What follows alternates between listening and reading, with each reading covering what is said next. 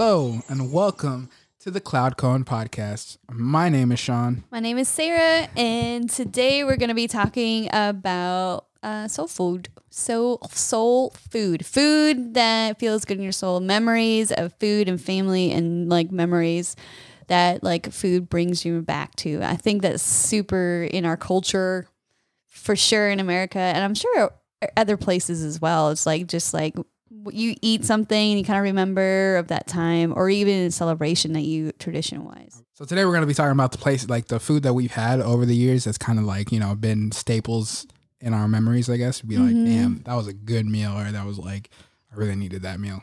Or just like something I just remember, like starting off, it was like my grandmother was one of those rarities that was really good at cooking and baking. Generally, you find like somebody who like loves to cook or somebody who loves to bake, but my grandmother was both, which was actually pretty dangerous, because if she had a sweet tooth, which she did, she's baking fresh cookies or fresh cakes. Was all the time. She loved brownies. I think the saving grace for me is that she always put like nuts or pecans and stuff like that, and I didn't really like it at the time. I didn't appreciate all that kind of stuff, but now I do. My brownies. That's just she's like, I'll make you a batch without any walnuts in it. Because she loved me. And you're like, thank Gram.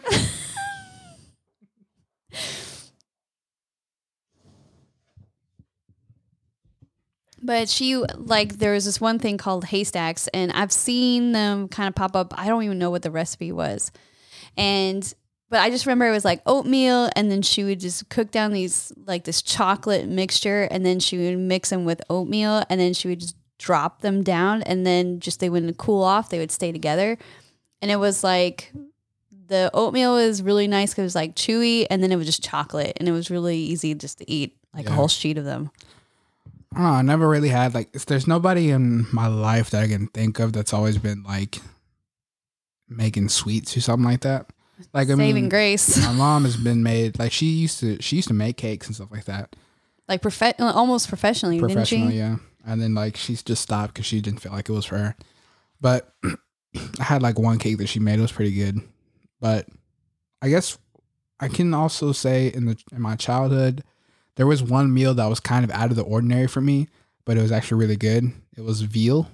It was like, you know, it was deer and like tomato sauce or something like that. Weird. It was a Polish dish.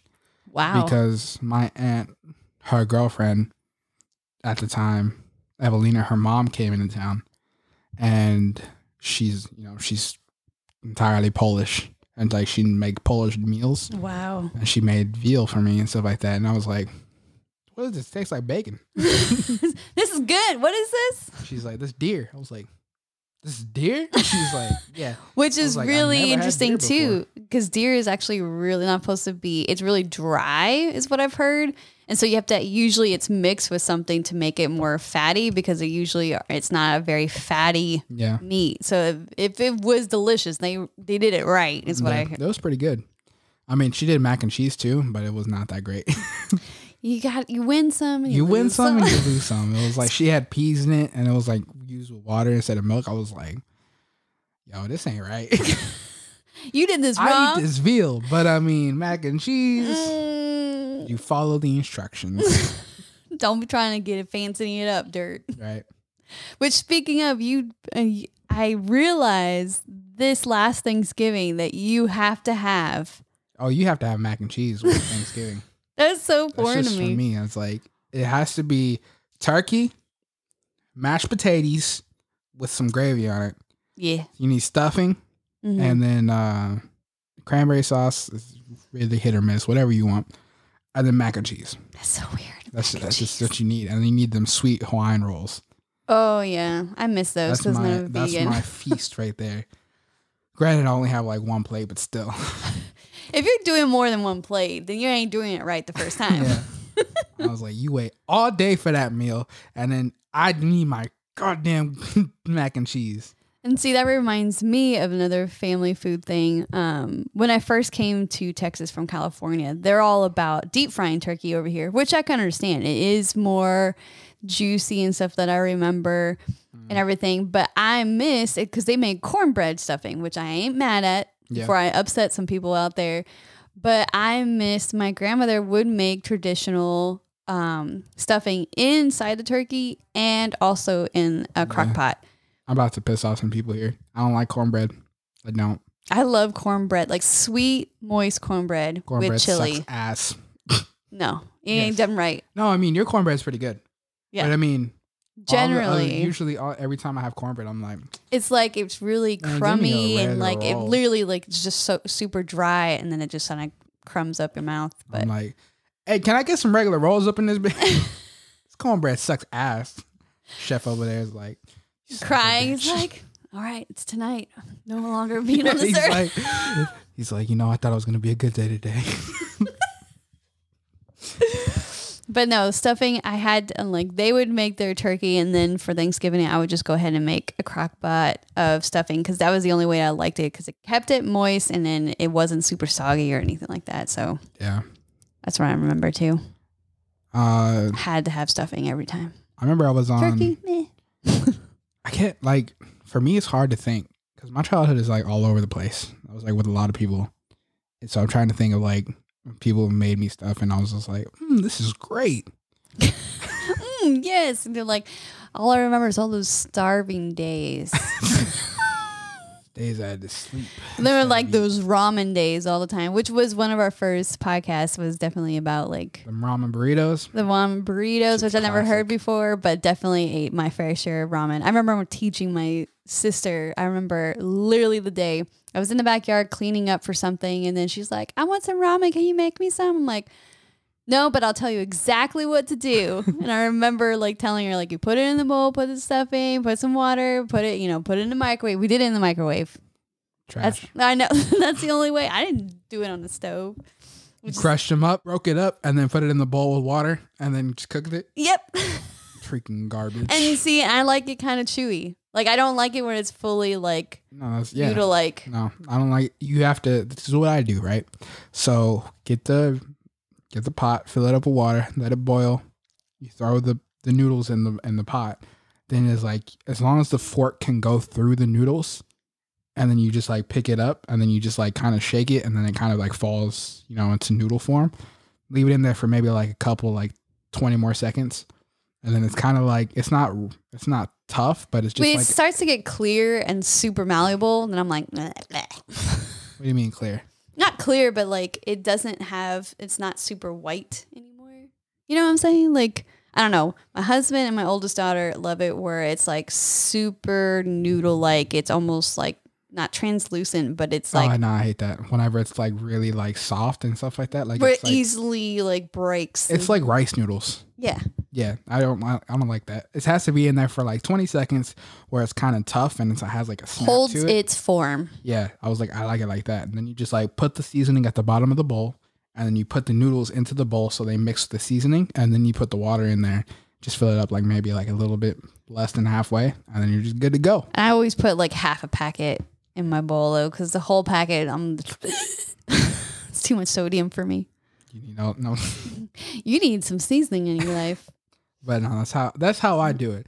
I do it the bougie way, because when you're eating ramen noodles for, you know, years, you gotta have it, you know. You have your own way of like, I'm gonna make it this way. Reminds me of like I always used to like for a snack would do like just get a tortilla, make a snowflake, and then I would eat it. I would get a tortilla, put butter on it in the microwave, and then roll it up and then eat it like that. Yeah, I remember your mom doing that for like the girls or whatever one day. That's how she was like, just put butter on a tortilla, roll it up, and then it was like, this is great. And you're like, yes, really good carbs and butter, all is well in the world. Hey, all I had was struggle meals. There's been a few times when my mom would be like, she'd make spaghetti, or she'd make like, you know, we used to have like a seafood night, and that would be like it'd be like popcorn. fried shrimp, mm-hmm. But like, you know, the ones that came in the box, mm-hmm. Tater tots, and then fish sticks. I really used to miss fish sticks. Yeah, that's all. That was like seafood night, and then we'd like eat. You know, we'd have like tartar sauce, ketchup, and ranch. Mm-hmm. Which reminds me, we don't do that anymore. Now we get real. The fancy stuff. Yeah. We living good out here, you know. But it kind of reminds me, like, so there's this thing that my grandma would make for, because my birthday was literally 4 days between my grandfather's and my mom's. And so we would just all celebrate it together. And she would just make this thing called pasta asciutta, which it was ground meat. It was like pasta, but it had the huge shells, like literally the size of my hand, tons of black olives, ground meat. And then it was in this tomato sauce and it was delicious. And it had bacon in it too. I remember how she made it. Because, like, whenever she was getting older, she started forgetting all her recipes, and I felt so bad that nobody remembered. I'm like, I'm glad she had me in the kitchen because I kind of remember how to do it, and I made a vegan version of it. It was pretty darn close. It was really good. But that was, like, the meal I remember every family gathering, party, or whatever. That's what she would make because it would feed everybody, and it was just really good. Like, I love black olives. I remember, like, I would ask for a couple before she would add it, and I would put it on my hands and eat it. Put one on each finger and then go around and eat it as I'm walking around the house. I do not like olives, but I love olives. No, my mom would. One of our biggest struggle meals was arroz con pollo, and it's chicken and rice. Yes. So it's just like, but that was like something that we'd have all the time. But my mom makes really good Spanish rice, so it wasn't a big deal. Like you eat like plates of that stuff. Yeah, and then it took me forever. You're talking about, like, you know. She can make this Polish whatever sausage, but she couldn't get mac and cheese right. Me, I can make sushi rice where it would stick and everything. It's supposed to be like this whole process. I can do that in the back of my hand now. But it took me freaking forever to do Spanish rice. I'm like, what is wrong with me? I would make it in a skillet, and then, like, it would be like, you know, soft on the outside, but then it'd be like some crunchy bits were in there too, and it was just like really good. It just went with everything. Like, if we had tacos and the Spanish rice, shit would be good. Yeah. But tacos is one of my favorite meals. Like, just, you know, some meat, seasoning, tortillas, cheese, and lettuce. Right. No tomatoes, though. Hell no. I love tomatoes. The only time I eat tomatoes is if they're on BLTs, which is one of my favorite meals. Yeah. Like, whenever we make BLTs, this is really good. Like, I'm talking like that Sara Lee artesian bread, right? Or even expensive bread, which I don't even know what it's called because it's not Sara Lee. Yeah, it is. The one that you wouldn't let me have. Well, it's Sara Lee. It's Sara Lee artesian bread. I don't know. All I remember, I look at the package. I thought it was Nature's Own, like, natural baker thick crust bread or whatever. It was like one of the few white breads that actually is vegan. Frankie, look it up. Frankie's looking it up, but. I used to hate sandwiches because that's what I grew up on all the time. Yeah, my dad would always be like, "There's sandwich stuff in the fridge." I'm like, "Ugh." I like make you a salad, and the salad would be like, you know, some lettuce, a couple carrots, and some cheese with ranch. And I'm like, "Yeah, no salad, stinking salad." But that's all my dad lived off because it was cheap and it was like it was all right. Yeah, the whole like ham and then cheese thing, I was just so over for so much of my life just because that was like a repetitive thing. And I'm just like, yeah. But nowadays, like it has to, I can't do Subway. That's not it. You're looking for the blue package, but that's the same package. It's not it. I'm telling you, my mans, I will look it up right now because I have it on. All right, Frankie, we're about to go to war. Here it comes. You doubt Frankie? But if we're talking about food and memories and soul food, when I came over to Texas, his mom's food. Maybe it is Nature's Own. Bam! Is it this one? Yes, it is Nature's Own. Thick slice white bread, flavor. I mean, how are you going to challenge me? I literally buy it. It has the same look as this one, though. God damn it, Frankie. Literally threw his phone on the ground, Frankie. Hope it's okay. Hang on. Let's find out. It looks like this one. He literally threw it. He threw the phone at me. Didn't hit you, though. So it doesn't count? Wait, no. Frankie did it. I didn't do it. Oh, yeah, that's right. Frankie did it. But anyway, so my question to you guys, why he makes sure his phone is still functioning. Is what is your soul food? Like, what is the food that you think of and like that brings you like a comfort and stuff like that? Like, I never had crawfish before, and then I came and my husband's family his sister's boyfriend would make this crawfish, and it was delicious. And that was it was really good. Like, he taught me how to make it, and then I feel like an idiot not remembering. Yes. He used to put like oranges in it and like all this other stuff, and would make it in this huge ass like industrial size pot. Yeah. Because he would literally, because there's like 30 of them, just his family, and then there was, of course, us. They would have like three bags.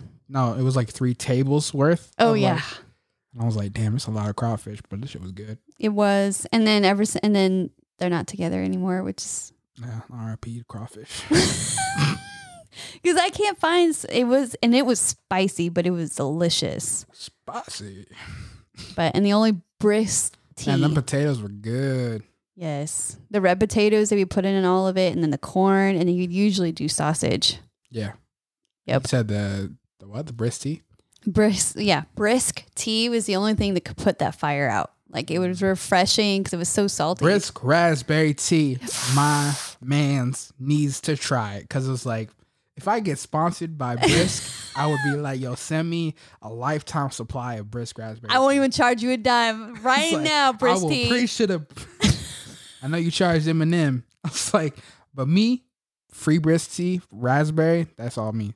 When I was at A&M and I was doing that special class or whatever, and they would, we'd go to the mess hall, and they had Brisk raspberry tea on tap.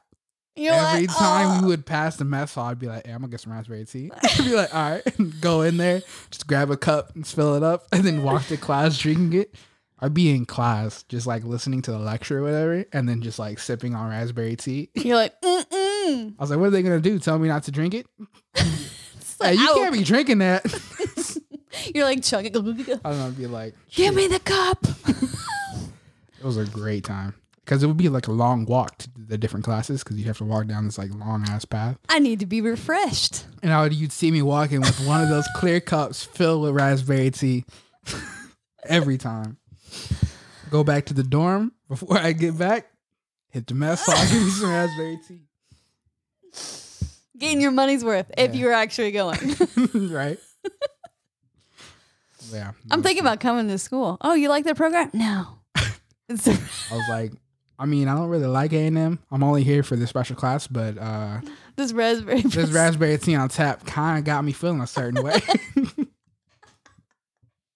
I guess that's your soulful.